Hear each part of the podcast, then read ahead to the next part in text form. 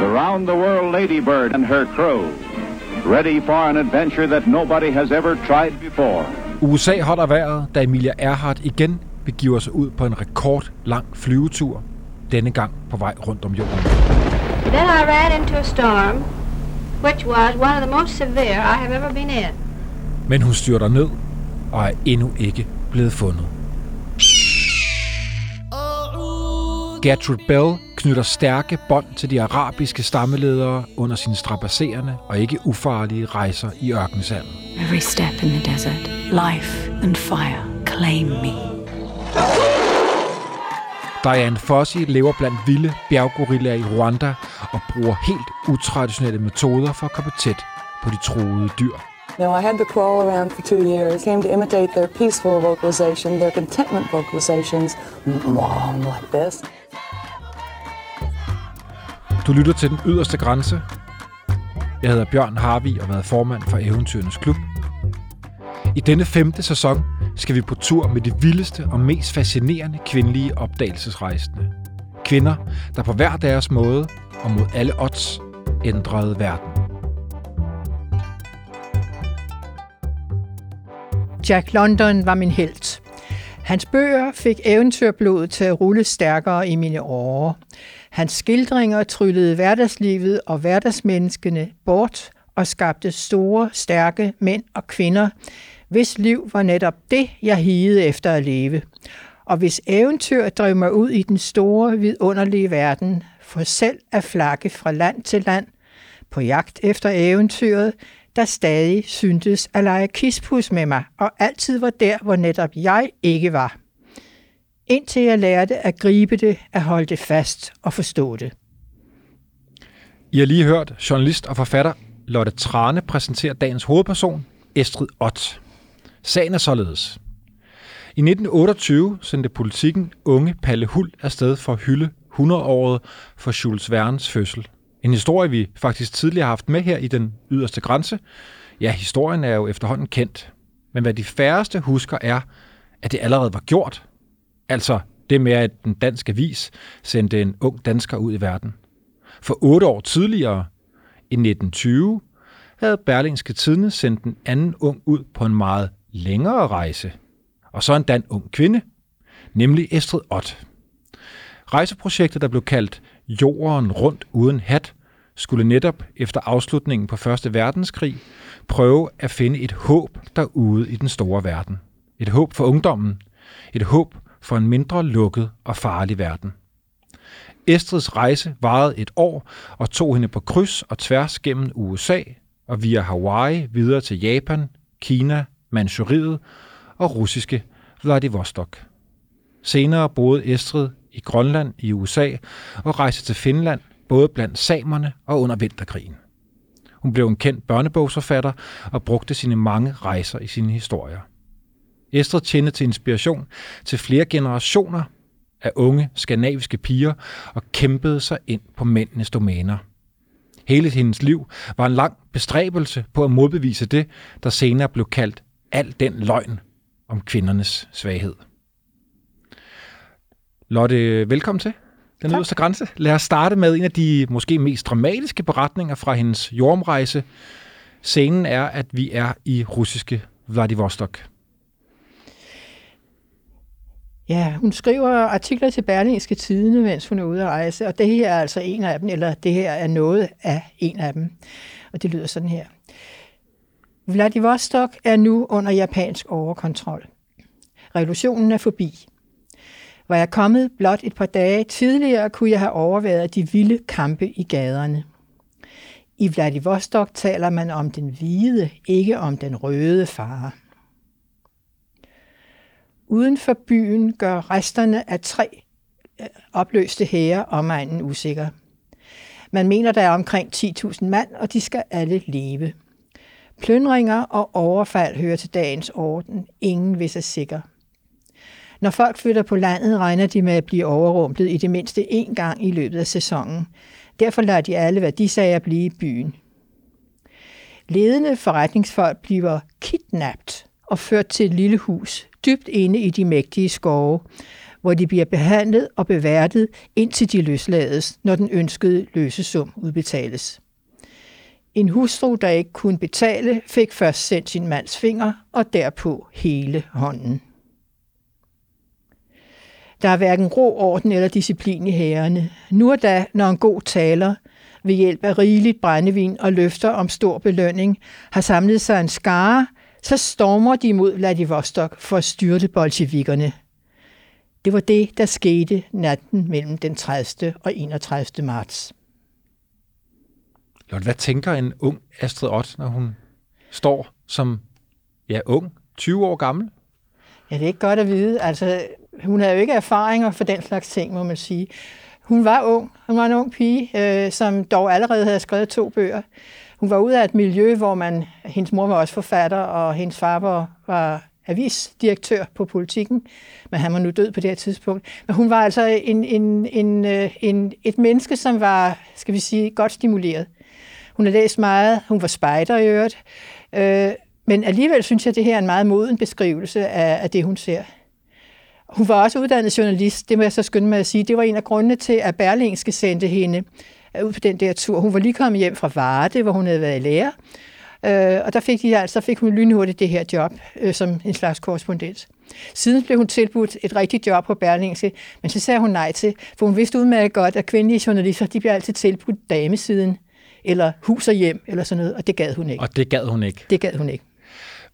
Og inden vi skal lige om lidt gå i gang med, hvorfor hun blev sendt afsted, og også hvad, hvad spejderbevægelsen betød for hende, så kunne jeg godt tænke mig at spørge dig om, jamen, havde hun kunne forberede sig på, hvad det var, hun ville se derude? Det her, det er lige efter øh, Første Verdenskrig er færdig, og hun kommer ud her på det her tidspunkt. Sidst på rejsen, husker jeg det er, til Vladivostok, hvor der simpelthen har været krig og plyndringer og overfald bare et par dage før, at hun kommer. Havde hun forberedt sig på, at det var den verden, hun skulle ud i? Det, det tvivler jeg på. Det kunne man det, altså når man var 18-19 år. Det tvivler jeg på. Altså hun fulgte godt med under, under, under Første Verdenskrig, det vil sige. Hun var meget øh, inspireret af og interesseret i fredsbevægelserne. Øh, hendes øh, gudmor, det var Karin Michaelis i øvrigt. Hun arbejdede jo stærkt for den sag, og hendes egen mor gjorde det altså også. Øh, og hun, hun skrev et par artikler til øh, et børneblad, tror jeg det var, om sådan noget, om fredsbevægelserne. Men altså, det var, hvad, hvad hun kan have forberedt sig på. Jeg tvivler på, at hun kan have vidst mere. Hun havde ikke læst bøger i hvert fald om den slags ting her. Hun kan umuligt have vidst det. Hun har simpelthen set det. Og så har hun været kvik nok til at øh, fange en stil, for det var det, hun gjorde her også, synes jeg, som, som, som gjorde, at hun kom til at virke måske meget mere moden, end hun var i virkeligheden. Hvad mener du med stil? Er den der nutidige? At hun ja, skriver hun skriver for eksempel, hun skriver i første person, ikke? og hun skriver i nutid. Altså det, man kalder dramatisk nutid. Øh, hun vidste godt, at det virker. Man øh, føler, man står der med ja, hende. Ja, men herregud, hun var jo altså journalistuddannet, ikke? så der lærer man den slags ting. Og det er lidt sjovt, hvis man sammenligner det, som Palle Hul jo skrev senere. Han skrev som en rigtig god skoledreng. Ikke? Han skrev god dansk stil. Hun skriver meget bedre, og det er, fordi jeg tror, hun har den der journalistiske øh, lære med sig. Men derfra altså til ligesom at kunne tage det her voldsomme billede ind, det, der skal noget til, som jeg ikke rigtig ved, hvor hun har hentet. Palle er kun afsted 44 dage, hun er afsted et år, ja. og alligevel så er det ja. Palle Huls historie. Måske også Tintin-vinklen, der, der bliver den berømte. Ja, måske fordi han var dreng, og hun var ja, pige. måske, måske, ja. Fortæl om, øh, hvad, var det, hvad var det Berlingske ville med hendes øh, jorden rundt rejse? Øhm, altså de sad der, som så mange andre gjorde efter Første Verdenskrig, og sagde, hvad skal vi nu? Altså, hvordan kommer vi videre? Og der, der var håbløshed overalt, det var der. Verden var i opbrud, og alle institutionerne var i opbrud.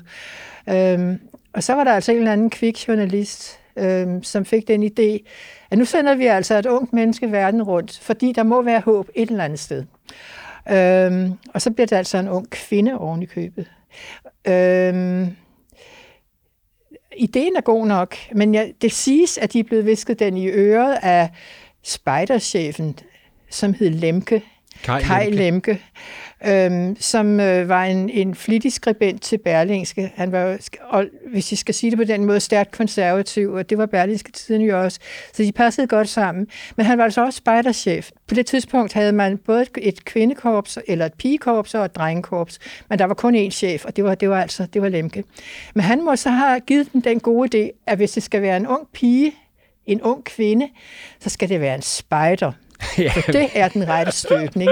Spejderne var jo dem, der kunne bære håbet videre, fordi de havde sådan, blandt andet en stærk disciplin og en veludviklet vilje til at øh, ja, gøre, gøre godt.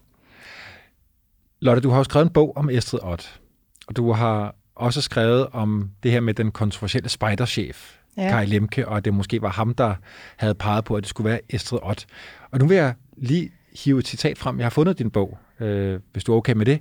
Fordi øh, du øh, citerer netop Lemke for, at øh, det var ham, der havde ideen om at sende Estrid ud i spejderuniform, ja, med værke, fordi han mente, at hun var en repræsentant for det nye menneske. Mm. Spejderne mente han skulle være frontkæmperne i krigen mod slaphed og dekadence. I hans øjne den største trussel mod det nationale fællesskab i 1920'erne. Ja. Så der var virkelig en, ja. en mission med hendes... Uh, ja, da. Og mod antikommunisme kunne de også have sagt, men det er altså ikke tilføjet, men det var der bestemt tænkt med, det er helt sikkert. Det er lige altså midt under, eller under den, efter den, den russiske revolution. Og det er jo blandt andet dens eftervirkninger, hun selv skildrer fra Vladivostok, hvor hun så siger, at her er det de hvide, der er fjenden, og ikke de røde længere. Blandt andet fordi de hvide var i overtal der. Øh, men altså, med, med, med, med, med øh, med det, det citat, som spejderchefen kom med, det er helt tydeligt et antikommunistisk citat også.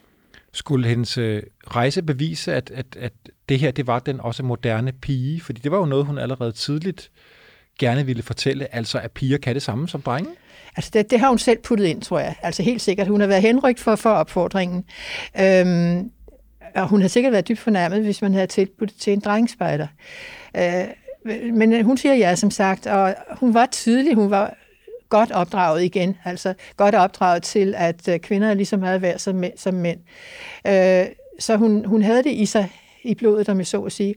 Øh, men hun havde jo mission, en mission også. Altså hun blev ved til, altså samfundet og, det, og omgivelser, patriarkalske påvirkninger, patriarkalske strukturer, var jo overalt. Øh, både i skolen og alle mulige andre steder. Og, og det kunne hun godt se og det, det, det, det forsøgte hun at gøre noget ved. Altså. Hvad sagde hendes familie? Hun var ude af sådan en kulturradikal familie. Der var ganske vist ingen far længere, men han var i den grad også kulturradikal, altså som sagt direktør på politikken. Øhm, moren var forfatter og absolut øh, moderne, om jeg så må sige. Hun var ikke særlig god til at passe sine børn, men, men hun skrev bøger, og hun skrev litteratur. Hun skrev især øh, øh, dramatik, øh, som blev opført rundt omkring i København og med stor succes. Og hun var gode venner med Brandes. Brandes kunne lide det, hun skrev, så hun har været inde i varmen, hvad det kulturradikale angik. Øh, så det var sådan en familie, hun var en del af, og altså den omgangskreds, som hendes familie havde, det var jo brødrene Brandes, det var jo sådan nogle øh, grønlandsfarer som Julius Eriksen og, og Knud Rasmussen. Det var, ja, Herman Bang kom der også, og så var der Karin Michaelis og hendes daværende mand, Sofus Michaelis, som var gudforældre til, til Estrid og til hendes søskende. Øh, det var folk, der kom med det hjem der. Og, øhm, er, det, er det for romantisk at sidde og tænke, at hun som ung pige har siddet og lyttet til de historier, der blev fortalt over eftermiddagskaffen i, i hjemmet? Ja, både og. Altså, hun tager afstand fra det resten af sit liv. Det gør hun faktisk. Altså, afstand fra hendes Hun familie? tager afstand fra den kulturradikale tilgang. Altså, hun bliver jeg ved ikke rigtig, hvor jeg skal placere hende politisk, selvom hun stemmer på det radikale venstre, siger hun resten af sit liv. Men jeg kan se, at hun bliver for eksempel medlem af, af det parti, der Dansk Samling øh, omkring 39. Og det stemmer hun også på i 44, hvor det øh, bliver opstillet til Folketinget, eller går igennem til et folketingsvalg.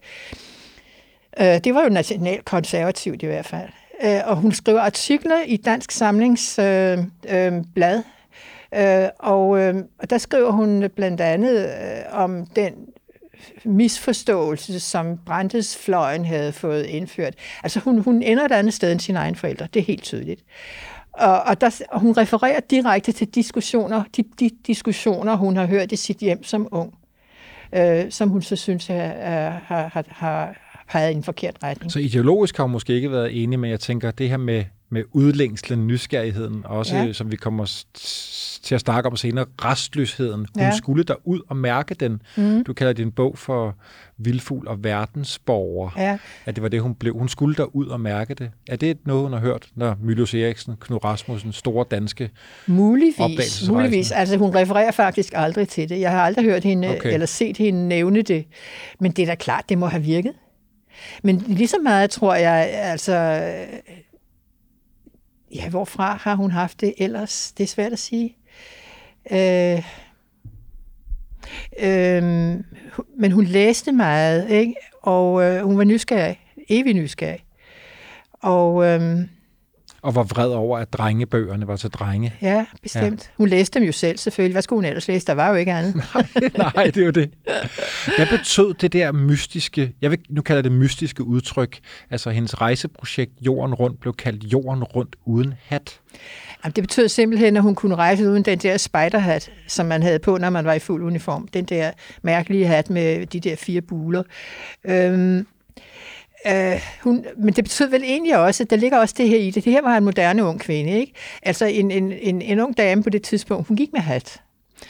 Og der er et sjovt billede fra hende, øh, eller af hende, da hun kommer hjem efter det her ene år hvor hun kommer hjem med et eller andet Atlanterhavstamper og lægger til i København og bliver modtaget. Ikke af sin mor, for hun havde ikke tid, men af Karin Michaelis. Og der sagde hun sådan en ung dame i spacerdragt med hat.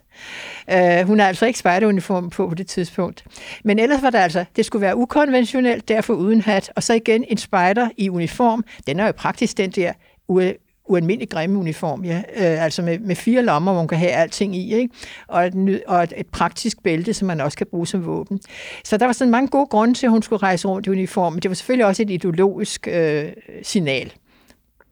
Og hun skulle også holde foredrag undervejs, Ja, så vidt jeg hun holdt foredrag på engelsk. Det synes jeg også er ret godt klar. Altså hun må være ret godt kørende. Når hun dels var så velorienteret, som hun var, og dels var så sprogkyndig, som hun var, at hun som 20-årig kunne drage rundt og holde foredrag på engelsk. De var muligvis skrevet i forvejen, det ved jeg ikke noget om. Men jeg mener, det lykkedes for hende, og hun havde succes med det. Rejste hun alene? Altså rent praktisk, hvordan kom hun fra sted til sted?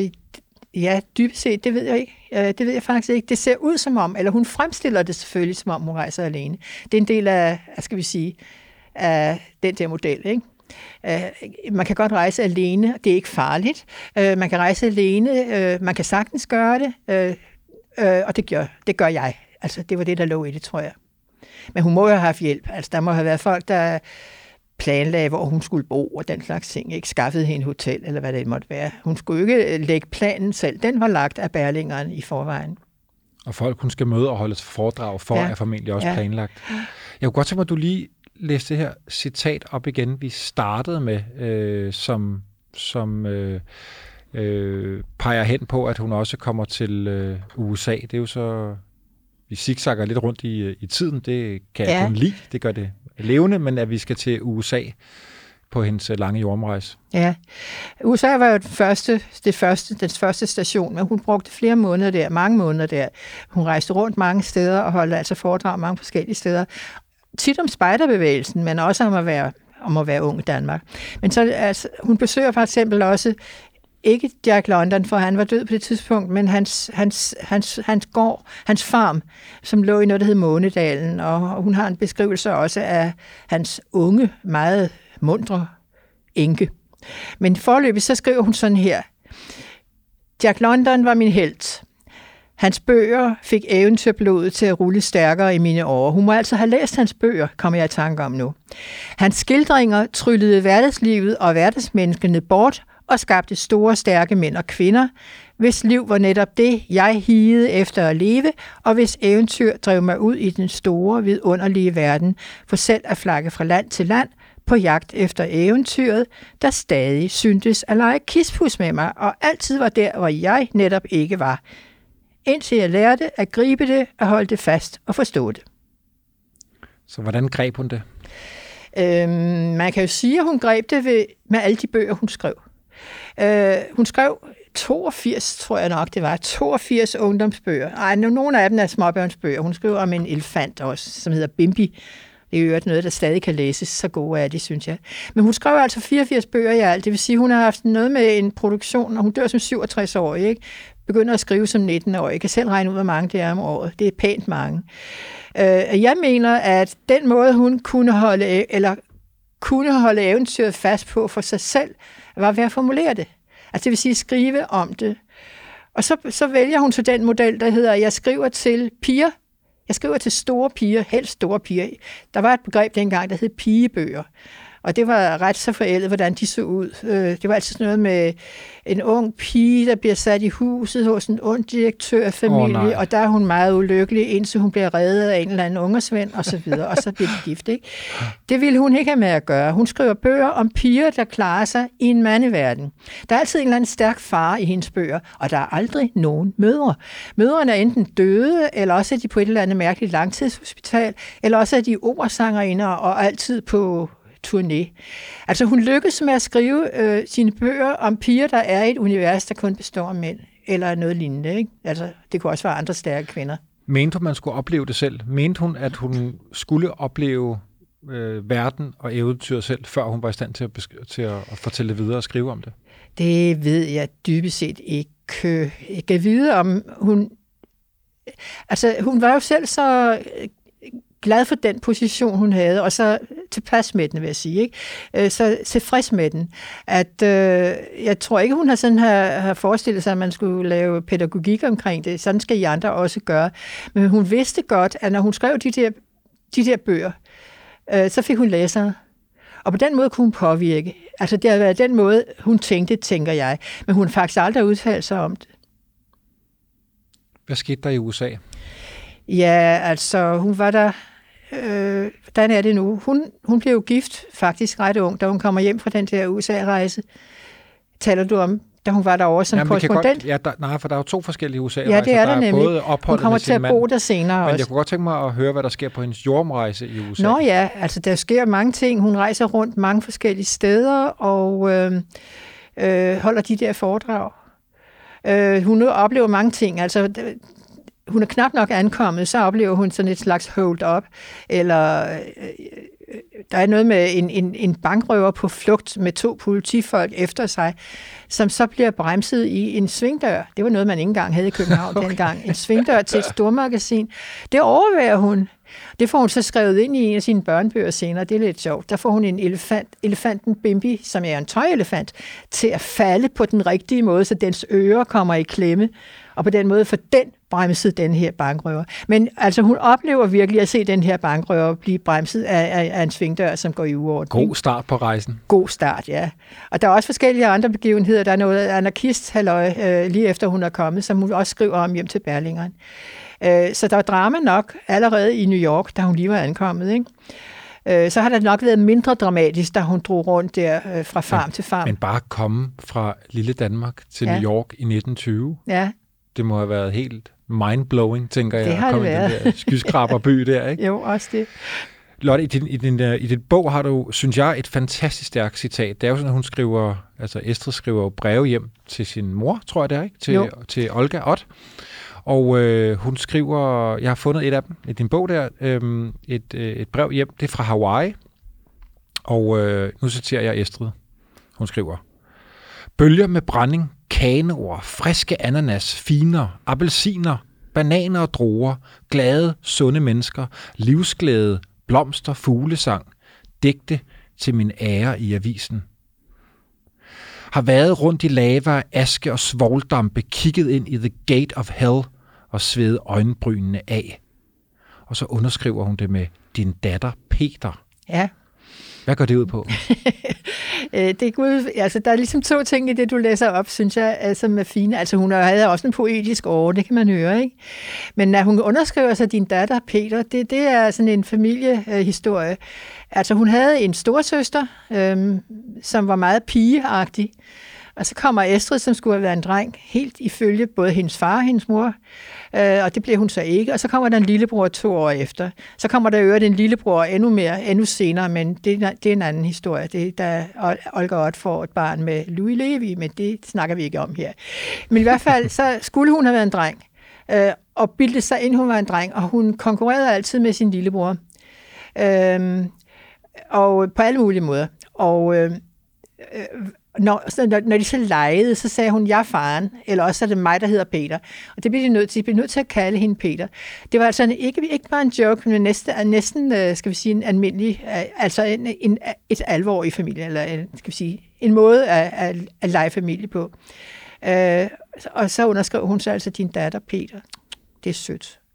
Lidt sødt. Men der er jo virkelig passion i det her, hun skriver. Jeg ja. synes, det er, det er som om, hun er, er lykkelig derude. Ja, det tror jeg også, hun er. Øh, Jeg har en anden, øh, hvis jeg må komme med den, en, et andet citat. Fordi Endelig. det kommer så fra jordomrejsen. Altså, hun sejler jo hjem, ikke? Øh, det gjorde hun selvfølgelig også over, men altså, hun sejler en anden vej hjem. Blandt andet kommer de via Island. Og der lægger de til. Og der har hun en beskrivelse af, af det der landskab, som er så mærkeligt og så anderledes. Igen, som jeg, hvor jeg synes, hun får fat i sin egen poetiske åre, så det vil jeg godt lige øh, læse op. Jeg har gået i skyggelandet, et landskab af stivnet lava, som har fået islændingen til at tro, at her boede hulre. Man træffer ikke på huse og kirker og broer, man klatrer op og op og kryber ind i mystiske grotter, hvor falke sidder på vagt i høje reder, og afknavede ben fra deres rov ligger spredt i grottens bund. Jeg vandrede til Svoglbjergene, de er guldrøde, og som store materiesår i siden sidder svoglpølene. Nogle som guldbrune, velvede ture, hvorfra der stiger dampe. Andre som gråt kogende mudder, der sprøjter højt til værs. Man kan ligefrem se, hvordan bjergene som kæmpe grusstynger er skudt op af jorden.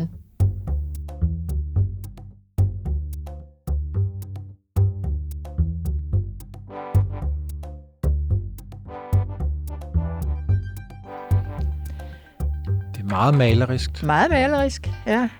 Altså, jeg må nok sige, at den der evne, som hun med, med garanti havde, eller næsten- en lyrisk evne, den brugte hun ikke øh, særlig meget af i, i sine øh, pigebøger. Altså, der, der går hun meget ud af, at det skal være oplysning, det her. Altså, på den måde er hun så fedt pædagog, ikke? Altså, her skal vi lære noget om, hvordan man bygger en snehytte og får den til at holde, når hvis man altså er på tur i Grønland, sådan et par måneder ad gangen. Hvordan man lever med renerne, øh, uden at dø af sult. Alt den slags ting, det bliver beskrevet sådan, at vi næsten kan gøre det selv. Øh, men den poetiske side, den gemmer hun måske snarere til, til et voksenforfatterskab, som er noget mindre optimistisk end hendes børnebogsforfatterskab, vil jeg sige. Altså hun, hun havde set noget i det liv, hun havde haft, eller havde. Og, øh, og hun skriver nogle af de der, skal vi sige, mere bedre erfaringer ind i sine voksenbøger. For at skåne. Ja, for at skåne børnene. Ja, selvfølgelig. Det, har, det kommer ikke børn an. Så, det kommer ikke børn ved. Sådan noget. Hun, hun var øvrigt med, altså, hun havde jo en god forbindelse til sin gudmor, Karin Michaelis, hele sit liv.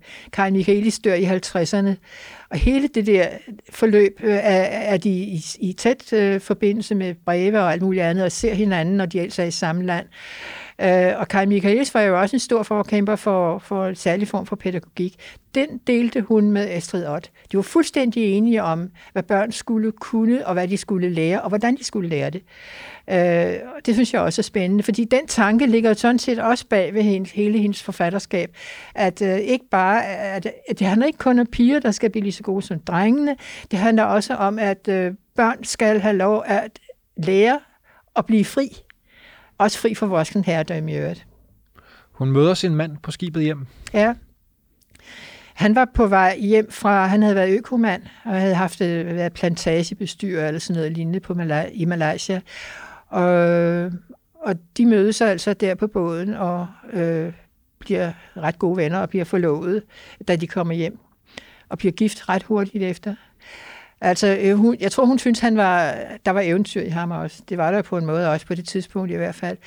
Øh, han øh, havde noget arv, og for det køber han, lige efter de er blevet gift, eller i forbindelse med, at de bliver gift, en, en, en, øh, det, der hedder en herregård, altså en, en mindre gård, en, et mindre gods i Finland. Finland var fremtiden på det tidspunkt, der i 20'erne. De havde lige overstået en revolution, frigjort sig fra russerne, og øhm, det var et sted at tage hen. Det synes hun også var interessant, så de tager, selv, de tager, fælles, de tager op der sammen og øh, prøver at drive et landbrug. Af grunde, som ikke står nogen steder, hun har aldrig skrevet om det, der er heller ikke nogen breve, der tyder på, hvad der har været i vejen, må de opgive foretagendet deroppe efter bare et halvt år. De når lige at have hendes mor på besøg, og det er absolut ikke nogen god idé. Meget, meget mislykket besøg, som hun øvrigt skriver en hel bog om bagefter. Men de drager altså derfra direkte til USA. Nu vil de prøve lykken et andet sted. De får ikke penge for den der farm eller for den der herregård. Altså, det, der er, altså, det er meget mystisk stadigvæk. Men de drager i hvert fald til USA, og så gør de det, som man gjorde. De køber en gammel bil, og så kører, kører de rundt fra sted til sted og arbejder sig frem. Han er amerikaner. Nej, det er han ikke. Nej. Han har et meget mærkeligt navn, men hans mor var skotsk. Han hedder John Knox Sight. K-N-O-X Sight. Okay. Øh, men det er altså morens sk- skotske navn. Hans far var herredsfod, fo, herredsfod, tror jeg det hed, i Kalundborg. Så Okay, han var så altså der er ikke rigtig nogen dansk. relation Nej, nej, det er der USA. ikke. Nej. Men det er, altså, det er klart, det der navn har jeg fulgt hende også. Hun kom til at hedde fru Sight i mange år, ikke? og skulle forklare det der. Øh, men de drager altså til USA og, og, og kører rundt der i 100 år, han er sagt, i flere år i hvert fald, indtil han får sat et rigtigt job på Long Island hos en eller anden rigmand, som havde et gods der, som der skulle en bestyre på. Og der bliver John altså bestyrer, og så slår de sig ned der og bygger selv deres eget hus, og får fire børn, og bliver der i en 7-8 år. Var det det, hun havde regnet med? Hun skulle blive mor? Nej, det kan man ikke sige, men det blev hun så. det blev så, altså tre piger og en dreng blev det til. Først Betty, så Barbara, nej, først Betty, så Joan, så Barbara og så John. John opkaldt efter faren, ikke? Uh, John John hed han også. Øhm, men øh, de er der altså i alle de der mange år, og, men hun var, selvom hun fødte fire børn, så fik hun altså også skrevet en 12-14 bøger, og vandt to konkurrencer i Danmark øh, øh, samtidig. Det lader til, at hun har været sådan et lokomotiv. Altså, Ja, øh, restløs kan man også sige. Jo, men, men virkelig produktiv, samtidig Ja. med, at hun tager Ja. fire børn. Altså hun har nok haft lidt hjælp, ikke? Øh, altså det, hendes mand var jo, havde fulltime job der som, som bestyrer. Der er nogle billeder af ham på nogle sjove traktorer og sådan noget, men øh, ellers så har hun haft noget hushjælp, det tror jeg. Hun havde husarbejde. Hun havde madlavning. Hun havde alt det. der. Og hun var heller ikke særlig god til de små børn. Altså, hvad jeg har billeder derovre fra, jeg har en del fotos fra, fra arvingerne, øh, der, der er det altid ham, altså farmand der, som er nede på knæ og tør næse på ungerne, eller dækker dem, eller hvad man nu gør med børn, øh, og hun står sådan og ser på med armen i siden, eller noget andet. Øh, det var ikke hendes, øh, skal vi sige, hendes store nummer. Det var for Men stationært. kom, ja. ja. Hun stod for stille. Så kommer, så kommer krisen i 29, og så mister John sit job. Altså rigmanden går for lidt og må sælge det hele, og må så sige sin, forstand, eller sin forvalter op. Så tager de til København, i øvrigt i anledning af, af endnu en pris, hun skulle have. Hun var allerede begyndt at få priser på det tidspunkt. Øh, og øhm, øh, så bliver hun så anmodet om at rejse til Grønland, af grønlandske handel. Øh, på et tidspunkt var der vundet en retssag øh, i Haag, hvor Knud Rasmussen havde øh, Øh, været fortaler, øh, eller havde været vidne, hedder det vist. Øh, det handlede om, hvorvidt Norge eller Danmark skulle have eneret over Østgrønland, og der vandt Danmark den sag der øh, i Haag. Og det skulle så fejres, mente grønlandske handel. Så ville man sende en dansk familie derop, som skulle leve der et år primitivt. Og det var perfekt. Her er en forfatter, der kan skrive i forvejen, har en mand, der er praktisk, og så er der fire små børn. Det kan ikke være bedre. Så de drog afsted mm. og var et år i nærheden af Angmarsalik, som det hed dengang. Og så kommer de hjem, og en af de ting, jeg rigtig gerne vil høre noget om, det var deres Finlandsophold. Fordi Åh, der er ja. jo både, Der går jo nogle år, forstå, så- samerne ja. først. Ja, vi kommer hjem der i 33 fra Grønland, og så flytter de på landet, øh, Nordsjælland, op i nærheden af Vejby. De køber en lille gård deroppe. Og så er det meningen, at hendes mand skal drive noget landbrug og sælge frugt til, til landlæggerne om sommeren og den slags ting, og grøntsager. Og så skal han have lidt rideskole og den slags ting. Det kommer aldrig rigtig i gang, og hun farer jo, land og, hun farer jo rundt, verden rundt hele tiden. Eller også holder hun foredrag. Så hun er sjældent hjemme. Det er så ham, der passer børnene. Øh, men så sker der jo ting og sager i verden der i slutningen af 30'erne. Ja, det skete jo allerede tidligere sådan set, men det bliver helt tydeligt i Skandinavien i 39, hvor, hvor, hvor den finske vinterkrig indledes. Det vil sige, at russerne går ind i Finland for at få et landområde, for at beskytte sig mod mod Hitler, som var på vej op gennem Polen mod Leningrad. Jeg tror, han stod 30 km fra Leningrad. Så det var ret vigtigt for russerne at få det støtte land der. Og det ville Finland ikke af med. Og derfor bliver det er nok bange for, at de aldrig fik det tilbage igen. Ja, det, det har sikkert også været rigtigt. Men ikke, ikke desto mindre, så udbryder der altså den der krig, der hedder Vinterkrigen, som jo var en krig, kommunismen, kommunismen mod os andre. Altså, det er jo sådan, det bliver opfattet overalt. Alle aviser dækkede det vildt meget. Altså, der var bevægelser og foreninger og forsamlinger i Danmark på forsiden af alle aviserne hver eneste dag om pengeindsamlinger til de stakkels finder, om folk, der gik derop frivilligt og drog i krig derop.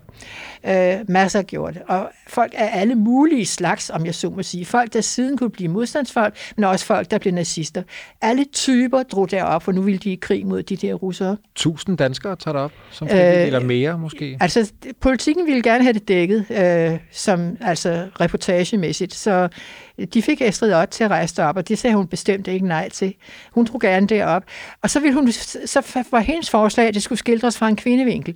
Det vil sige, at hun ville gå øh, hen og kigge på den der særlige type, den særlige del af hæren, som finderne havde, og som de allerede havde etableret forrige århundrede, mens de var under svensk herredømme. Øhm, Lottekorpset, som det hedder. Altså, den, den historie er, er, hører sammen med en af klassikerne i finsk litteratur. Men der er altså et helt korps, som er anti, eller som er paramilitært, som består af kvinder. Og det er klart, at de skal tage sig af alle kvindetingene. De skal lave mad til soldater, når de skal passe dem og pleje dem, når de bliver syge eller er blevet ramt af, et eller andet. Øh, men de, de er altså lige så vel ansete som de, de soldater, som, som drager rundt. Og Lotte, inden vi kommer til Finland, Ja, inden vi skal høre mere om Lotta Svær-bevægelsen, så har jeg fundet lyd. Og vi skal høre noget lyd, som på en eller anden måde øh, kan sætte os i stemning, så vi kommer op til Finland. Det er et nummer, som hedder Mannerheimin Linjala. Det er en øh, finsk sang fra krigen.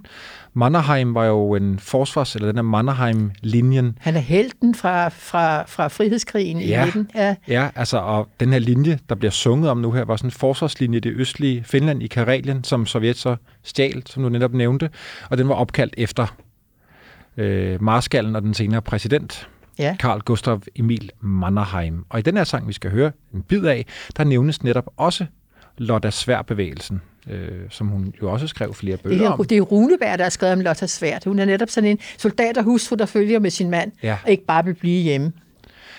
Og så bare lige en kort krølle på den, for jeg er jo øh, gift med en, en, øh, en kvinde, som er halv finsk, og øh, hendes mormor øh, var med i Lotta Svær-bevægelsen, og min kære svigermor har stadigvæk den her karakteristiske Lotta-dragt derhjemme. Det var bare lige sådan en, en, en, en, en, en jeg tror, at alle kvinder var medlemmer af det der lottekorps. I hvert fald alle de unge kvinder var ja, med. ja. I hvert fald Men, øh, alle de borgerlige, for der var stadigvæk nogle kommunister tilbage, også i Finland. Lad os høre musikken.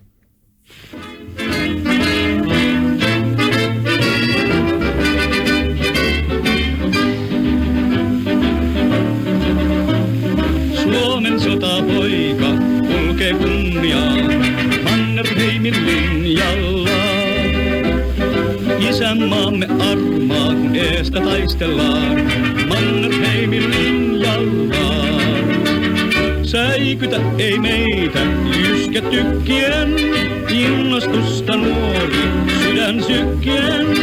Suomen sotapoika kulkee kunniaan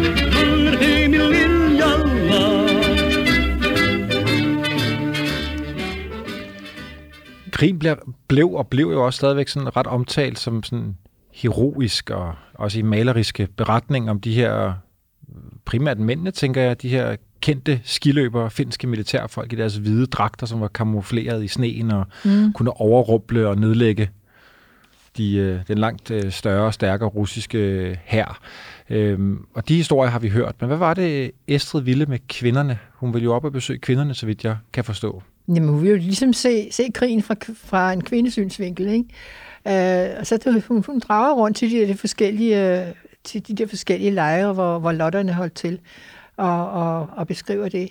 Hvad fandt hun? Hun finder en form for heroisme, det må jeg nok sige, det gør hun.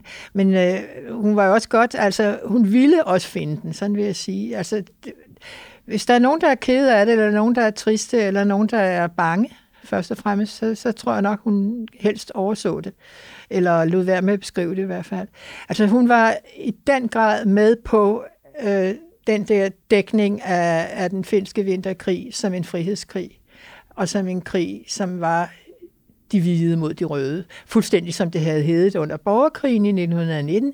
Der var det de hvide mod de røde, og det var de hvide, der vandt, ikke? Mannerheim var hvid, ikke? Øh, men den, den der, skal vi sige, den der struktur fortsætter jo. Der bliver ved med at være kommunister i det land der, og de bliver ved med at være fjenden, øh, uanset om de sympatiserede med det, de fandt på i Sovjet. Du skriver i din bog, at, at øh, Estrid ønskede at, at hædre eller dokumentere de her kvinder, der offrede sig i øh, ubemærkethed. Ja. Blev det et, øh, et skift i hendes øh, forfatterskab, at hun pludselig skulle skrive voksenbøger, og hun pludselig skulle skrive om noget, der var i godsøjne meget mere alvorligt, end hun havde gjort ja. tidligere? Ja, det synes jeg. Jeg, jeg, jeg, har også, jeg har virkelig undret mig meget, øh, jo mere jeg læste. Øh, altså hun skriver den der ene voksenbog, der hedder Med lotterne bag fronten. Bag fronten, ikke ved fronten. Og så skriver hun hele fire pigebøger øh, om en ung pige, som er smålotte, som det hedder, det vil sige sådan et yngre medlem af det der lottekorps, øh, og hendes udvikling i løbet af de der år, som krig, krigen var. Der kommer jo en krig til bagefter også. Det, de øhm, kalder fortsættelseskrig. Ja, og ja. den er, skal vi sige, lidt sværere at beskrive, og hun rører heller ikke ved den. For det er jo der, hvor, hvor Finland går sammen med Nazi-Tyskland. Så det er klart, den rører man ikke ved sådan uden videre i hvert fald. Finnerne ville tage til tabte der land tager, tilbage. Ja, der tager, hun, der tager hun stille, og det var vist nok meget godt. Øh, men jeg mener virkelig, at det, at hun begynder at skildre kvinder som off- offrene og øh, øh, i stand til at øh, træde tilbage for de der mænd, som jo var de ægte krigere, det er nyt. Og jeg har undret mig meget over det, og prøvet at finde en, en, en, en grund til det. Og jeg kan ikke finde en anden grund til, at det var ikke særlig usædvanligt, at øh, kvinder, som ellers havde optrådt eller ytret sig som feminister, eller hvad vi nu skulle kalde det på det tidspunkt, øh, ikke slå om, men vendte sig mod den der form for kvindelighed i de år. Men det flugter det ikke meget godt med det, hun ville? Altså hun, sådan som jeg forstår hende, øh, så ville hun skrive, hun har læst de her øh, drenge, kaldte drengebøger som ung, og det kunne simpelthen ikke passe, at det kun var til drenge. Der måtte også være nogle piger i de her bøger, der kunne inspirere unge piger til at forstå det at være moderne pige på det tidspunkt på en anden måde. Flugter det ikke meget godt med op og fortælle om, at, at kvinder også kan være heroiske, de også kan være ved, ved fronten, måske ikke med våben, men at bidrage på en anden måde. Jeg tænker, det flugter meget godt med, med hendes mission om at fortælle, at, at kvinderne... Jamen, det, det, er jo, det er jo trods alt kun en, øh, en fase i forfatterskabet. Mm. Hun, hun vender sig væk fra det igen. Det gør hun virkelig. Øhm, altså, hun, jeg vil ikke sige, at hun glemmer det jo, det vil jeg kalde det, fordi forfatterskabet glemmer det, med hvad hun gjort op i sit eget hoved, ved jeg selvfølgelig ikke. Øh, men det, det er altså ligesom en, øh, et, et, et bestemt sted i forfatterskabet, som, som foregår fra slutningen af 30'erne til 45.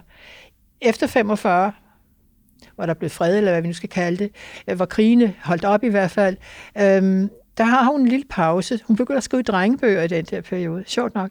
Øh, hun skriver en række seriebøger om en dreng, som også rejser over hele verden selvfølgelig, men de er sådan lidt i samme stil, som det alle andre skrev drengebøger om. Og derefter begynder hun at skrive pigebøger igen. Der har hun så fundet en anden kvindetype end enten de der drengepiger, der kan bygge snehytter og skyde rener og sådan noget. Det er kunstneren, hun vælger. Hun får blikket for en særlig kvindetype, kunstneren, som også vil ud i verden, og som, øh, og som er modig og nysgerrig og alt det, som de andre også havde, men som ikke hele tiden behøver at sammenligne sig med mænd. Hun er det i egen ret, så at sige, fordi hun er kunstner.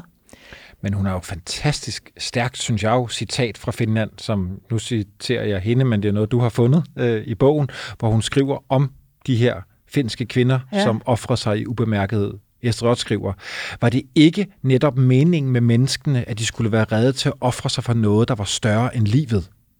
Når det engang bliver vores tur, jeg tror, at kvinderne, at de vil overraske med deres mod og forsagelse. Jeg tror, at de vil yde langt mere, end man forventer af dem, for at ofre ligger i kvindernes natur. Ja, men det er lige den der med, at ofre, der ligger i kvindernes natur, det er det nye.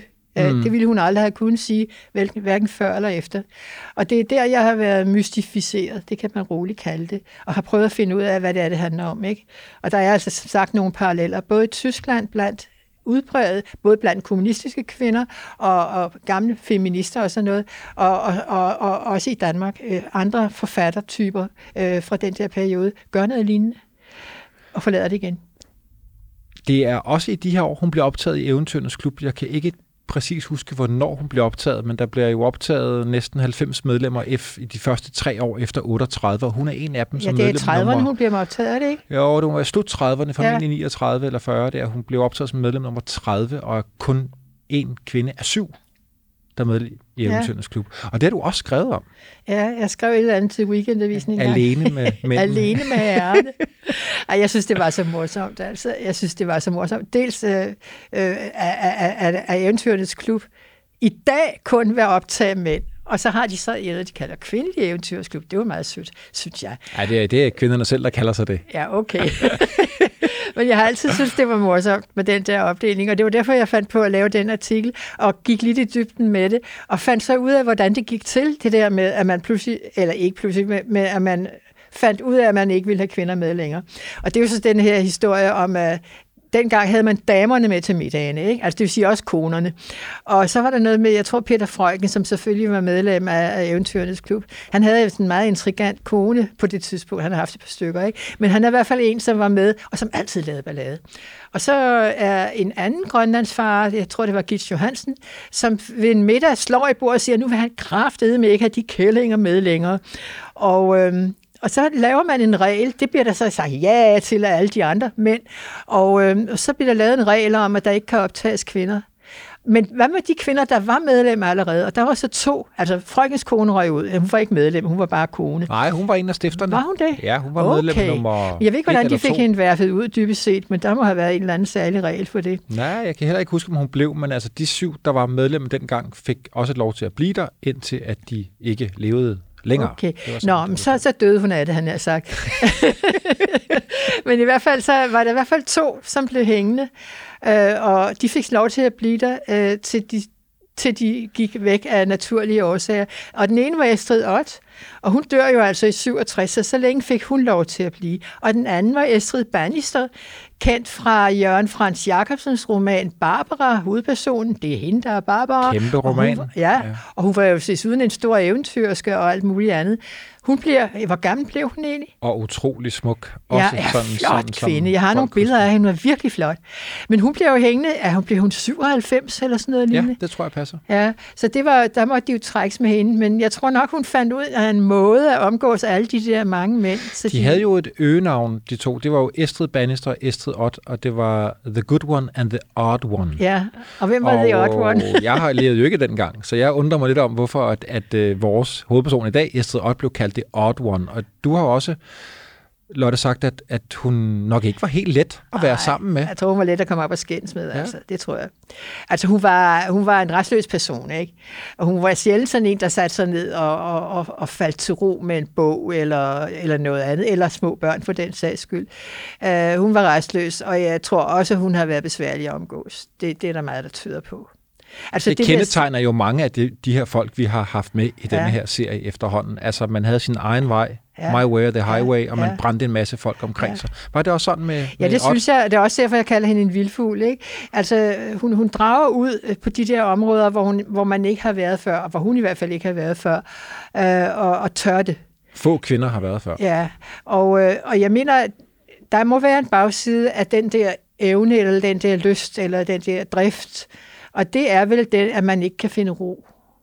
Og når man ikke kan finde ro, er man, også, kan man også, er man som regel også besværlig at omgås. Altså, altså det, det citat der fra Jack Londons farm, det jeg begyndte med, og som vi gentog, tror jeg, at der, der siger hun jo også noget med, at det der med hele tiden at være på jagt efter eventyr, og det var altid væk, når hun kom frem til det sted, hvor hun troede, det var, indtil hun altså fandt en måde at håndtere det på. Og det var ved at skrive. Hvis hun ikke kunne skrive, så blev hun virkelig restløs. Og det er der jo mange forfattere, der, der oplever, men, men i hendes tilfælde var det endnu tydeligere. Øh, og der var perioder, hvor hun ikke kunne skrive af forskellige grunde, og det var ikke godt. Jeg tror, vi kan nå at få nogle historier med fra samerne. Jeg har sådan en kæmpe stor kærlighed til, til det nordlige Skandinavien, og også til samerne, og hun er deroppe. Jeg troede, det var før vinterkrigen, men det er det ikke. Hun det er deroppe i senere. 30'erne, altså før okay. vinterkrigen, ja. Ja. Men hun er også deroppe senere. Kan du fortælle noget om hendes, Jeg hendes ved, rejser altså, hun var jo meget fascineret af det her arktiske. Jo koldere, jo bedre. Altså hun har et citat, hun skriver i foran i en af sine bøger, det er Johannes V. Jensens øh, citat. Øh, de levedygtigste går nordvejen. Altså hun dyrker simpelthen det nordiske menneske, og jo koldere, jo bedre, om jeg så må sige. Og derfor så drager hun altså også helt op i Finnmarken, og rejser rundt med samerne, og bor i deres telt, og telte, og øh, lærer noget om regnstyr, og at, at leve på den der måde. Og det skriver hun bøger om. Selvfølgelig, igen, bøger til piger. Det vil sige, at, øh, at øh, hun, hun finder en pigehovedperson, som hun lader øh, være hovedperson i den her rejse, ikke? Øh, og som så oplever alt det, hun selv har oplevet. Eller lærer det, hun altid selv har lært, for hun lærte jo også af det. Hun lærte, hvordan man havde med regnstyr at gøre. Men også hvis hun var gammel spejder. Jeg tænker, Ja, den er her er spejderbevægelse, som vi egentlig ikke har fået talt så meget om, men altså, at hun har haft en masse kundskab, og Ja, hvor bruger man ja. den? Bruger man den i en togvogn gennem USA, eller gør man det sammen med, Ja. med rensdyrnomaderne, måske det sidste? Ja, jamen det er fuldstændig rigtigt. Altså, bagved det hele ligger den der spejdertænkning, ikke? at man skal kunne overleve på ingenting, hvor som helst. Øh, og at man skal kunne finde ud af, hvilken, hvilken, altså hvor er nord, hvor er syd, hvor er øst, hvor er vest. Alt det der, det har man lært, når man er spejder. Og det videreudvikler hun, synes jeg. Hun gør verden større og større og større. Det kan jeg godt lide. Palle Hul var jo også spejder. Ja, det var han vist. Var de ikke alle sammen det, hvis de bare var lidt sjove? Jo, men, men den må da have kun noget, den spejderbevægelse. Ikke fordi den ikke kan i dag, for der der er også, den, den tilbød jo de der unge mennesker, og måske især pigerne, friluftsliv. Øh, ud, øh, opleve noget, lær noget, øh, brug verden, kan man sige. Kan vi, kan vi lære det, lære, lære, lære det videre i dag? Kan vi bruge Estrids historier i dag? Du sagde, at flere af hendes bøger var, var nogen, man burde læse i dag. Nej, det har jeg ikke sagt. Det tror jeg heller Eller ikke, jeg mener. var, var, var værd at læse. Altså, jeg synes, hun er værd at læse ud fra det der, den der pædagogiske vinkel, og den der vinkel på tidlig feminisme, som jeg har lagt ned over hende.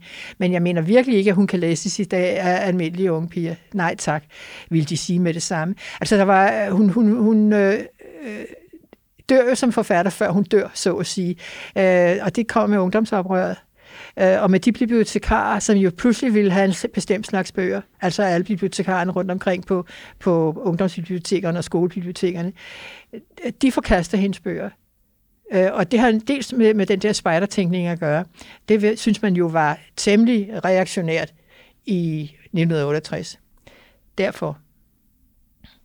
Men, men nogle af hendes bøger kan læses endnu. Småbørnsbøgerne, bimbibøgerne, de er vidunderlige. Det er klassikere, vil jeg mene. Der har hun fat i noget af det samme, men hun behøver ikke putte så meget pædagogik i. Hun fastholder et, øh, en stærk fascination til ham her, Kai Lemke, som er stifteren ja. af spejderbevægelsen, Ja. lederen af den. Ja, han var spejderchef, det er rigtigt Han nok. bliver jo kontroversiel. Ja, det kan man roligt sige. Han bliver nazist. Og det, det, for han ikke også, er det ikke ham, der starter partiet? Det tror jeg egentlig, det er NSAP. Øhm, øh, men han blev ved med at være, skal vi sige, en skikkelse, hun synes var interessant. Hvorfor tager hun så ikke afstand til det? Det, det må du nok spørge mig om, men hun var jo ikke fordomsfuld. Og jeg tror, hun synes, han var sjov. Og det har han også, han mon- monokkelbærende, og, og, og sikkert okay. sådan Okay. skæg, og god i re, gode replikker, har jeg tænkt, kunne jeg tænke mig. Øh, og så hun dyrkede ham lidt, ikke? Men, men ikke noget med at blive medlem af noget parti. Hun blev jo selv modstandskvinde. Øh, men øh, ja, nej. Jeg tror, hun synes, han var et flot stykke mandfolk også. Det var måske det, det, måske det, det handlede om. Måske, ja. Han var ja. En ældre herre på det tidspunkt, men alligevel, ja. Ja. Lotte, jeg vil bare sige tusind tak, for at du kom i studiet i dag. Hvor var det nogle fine og gode historier, du havde med. Tusind tak for Jamen, det. tusind tak for æren.